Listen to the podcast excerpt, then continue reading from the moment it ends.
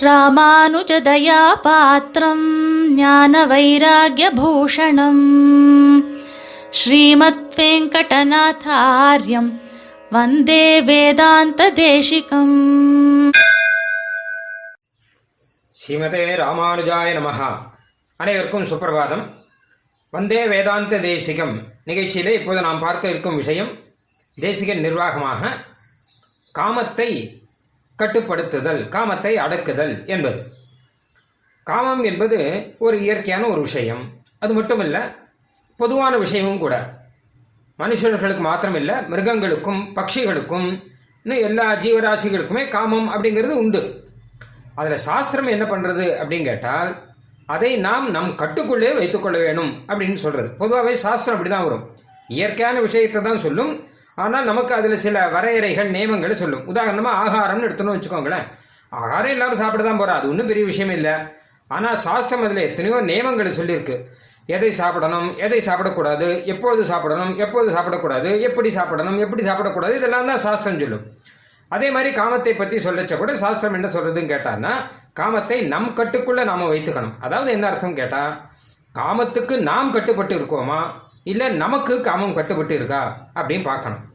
அதனால் நமக்கு காமம் கட்டுப்பட்டு இருக்கணும் அப்படிங்கிற விஷயத்தை சாஸ்திரம் சொல்றது. பகவத்கீதையில கண்ணன் வந்து இதை அழகா சொல்லிடுறார். தர்ம அவிருத்தமான காமம் அப்படின்னு ஒன்று சொல்றார். தர்மம் பிரதானம் தர்மத்துக்கு கட்டுப்பட்டு காமம் இருக்கு அப்படிங்கிற விஷயத்தெல்லாம் பகவத்கீதையில கண்ணன் சொல்லியிருக்கார். இதையெல்லாம் ஒருத்தன் கேட்டான். பகவத்கீதையெல்லாம் கேட்டான். அப்படியானால் காமத்தை நாம் கட்டுக்குள்ளே கொண்டு வருவதற்கு என்ன பண்ணணும்னு பார்த்தான். ஏதாவது ஒரு தெய்வத்தின் காலில் விழுந்தாவது அந்த தெய்வத்தை சேவிச்சா நம்ம வந்து காமத்தை ஜெயிக்கலாம் அப்படின்னு நினச்சான். எந்த தெய்வத்தை சேவிக்கலாம் இதுக்காக அப்படின்னு யோசிச்சானோ? அப்போ முதல்ல பிரம்மா தானே எல்லாரையும் சிருஷ்டிச்சார். அதனால பிரம்மாவை போய் சேவிக்கலாம் அப்படின்னு பார்த்தான். ஆனால் பிரம்மாவுடைய சரித்திரத்தை பார்த்தா அவரே காமத்துக்கு கட்டுப்பட்டவர் போல தான் இருக்கு. ஏன்னு கேட்டால் தன்னுடைய மனைவியான சரஸ்வதி தேவி தன்னுடைய நாக்கில் வச்சுட்டு இருக்கார் பிரம்மாங்கிறவர். நாக்கு அளவு இடம் கொடுத்துருக்கார் அவர். அதனால சரஸ்வதி தேவியை மீறி அவரால் பேசக்கூட முடியாது. இவர் பேசினாலே சரஸ்வதி தேவி பேசுறதா தான் அர்த்தம். அதனால் அவனுக்கு திருப்தி இல்லை. சரின்னு சொல்லிட்டு அடுத்தது சிவன் கிட்ட போனான். சிவனுடைய சரித்திரத்தை ஆராய்ந்து பார்த்தான். பார்த்தா பிரம்மாவே பரவாயில்லைன்னு தோணி போச்சு ஏன்னா சிவன் வந்து தன்னுடைய சரீரத்தில் பாதியே கொடுத்துருக்கார். உமாதேவிக்காக அர்த்தநாரீஸ்வரனாக அவர் இருக்கார். அவராவது நாக்கில் இடம் கொடுத்தார். இவர் சரீரத்திலே பாதியை இடம் கொடுத்து வச்சிருக்கார். சரின்னு சொல்லிட்டு பகவான் விஷ்ணு கிட்ட போனான். அவர் பார்த்தா அவர் தன்னுடைய மார்பில் இடம் கொடுத்து வச்சிருக்கார். நெஞ்சில இடம் கொடுத்து வச்சிருக்கார். சரி இவனுக்கு சரிப்படலை. ஏதோ இடம் கொடுக்கக்கூடாது கூடாதுன்னா இவெல்லாம் ஏகப்பட்ட இடத்த கொடுத்து வச்சிருக்கார்கள். சரி என்ன பண்ணலாம் அப்படின்னு பார்த்தான். இந்த விஷயத்தை சொன்னார் பகவத்கீதையில் கண்ணன் தானே. அதனால் கண்ணன் சரித்திரத்தை பார்த்தா மொத்தமும் மோசமாகிடுது ஏன்னு கேட்டால் அவன் கோபி ஜனங்களுக்கு வசப்பட்டு இருக்கிறவன். ஆயர்குல பெண்களுக்கு வசப்பட்டே தன்னுடைய வாழ்க்கையை கழித்தவன் அப்படிங்கிறது தெரியுது. இப்போ இவனுக்கு என்ன பண்ணுறதுன்னே தெரியல. இவன் சுவாமி வேதாந்த தேசியனிடம் போய் பிரார்த்தித்தான். நீரும் எத்தனையோ சாஸ்திரங்கள்லாம் சொல்றீர் வாஸ்தவம். ஆனால் என்னுடைய பிரச்சனைக்கு ஒரு பரிகாரம் சொல்லும். நான் எந்த தெய்வத்தின் காலில் விழுந்தால் நான் வந்து காமத்தை ஜெயிக்க முடியுங்கிறது எனக்கு புரியவில்லையே அப்படின்னு சுவாமி தேசியன்ட்ட போய் சொன்னானா. அப்போ சுவாமி தேசியன் சொன்னார் நீ இந்த கதையெல்லாம் விட்டுடு. நான் சொல்கிறத கேளு என்பதாக பகவத் ராமானுஜரை நீ ஆசிரித்து விடு. அவருடைய சரித்திரத்தை நம்பு அவருடைய வைபவத்தை பேசிக்கொண்டிரு அவரை ஆசிரித்து விடு என்பதாக அந்த ராமானுஜருடைய சரித்திரத்தை காட்டி கொடுத்தாராம்.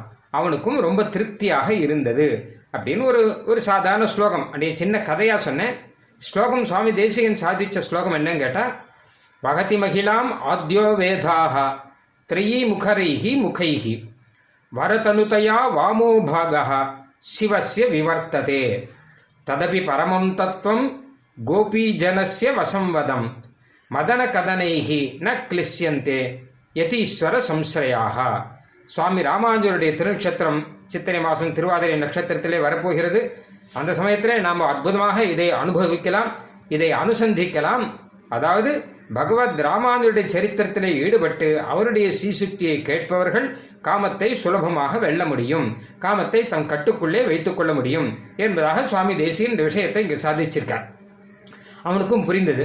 அப்படி என்ன பகவத் ராமானுஜர் சொல்லியிருக்கார் அப்படின்னு கேட்டான்னா பகவான் கிட்ட நம்ம ஈடுபட்டு ஈடுபட்டு நாம் வந்து தர்மத்தை முன்னாடி வைக்க வேண்டும்.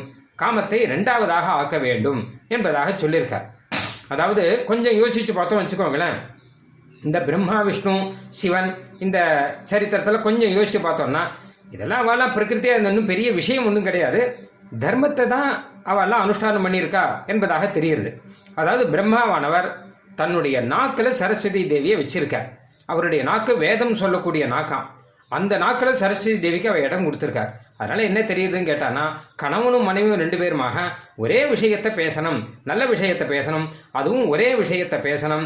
ரெண்டு பேரும் மாற்றி மாற்றி வேற வேற பேசக்கூடாது பேசுவது ஒன்றாக இருக்க வேணும் அப்படிங்கிறது இதிலே தெரியுது அது மாதிரி சிவனானவர் தன்னுடைய சரீரத்துல பாதி கொடுத்துருக்காருன்னா கணவனும் மனைவியும் ஒரே காரியத்தை செய்யணும் தர்ம காரியங்களை செய்யணும் அப்படின்னு சொல்ற வேதமே இதை தான் சொல்றது.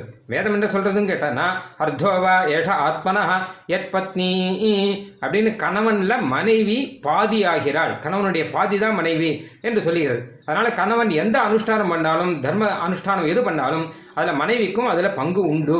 தானம் பண்ணாலும் சரி யாகம் பண்ணாலும் சரி ஹோமம் பண்ணாலும் சரி விரத உபவாசங்கள் இதெல்லாம் எது இருந்தாலும் சரி கணவன் செய்கிற தர்ம காரியத்திலே மனைவிக்கும் பங்கு உண்டு அவளுக்கும் பாதி பங்கு உண்டு பாதி பலன் சேரும் என்பதாக சாஸ்திரம் எல்லாம் சொல்றது இல்லையா அதனால சரீரத்தினால செய்கிற அனுஷ்டானத்துல கணவன் பாதி மனைவி பாதி அப்படிங்கிறது தான் பரமசிவனுடைய அந்த அர்த்தநாதீஸ்வர தத்துவங்கிறது காண்பிக்கிறது.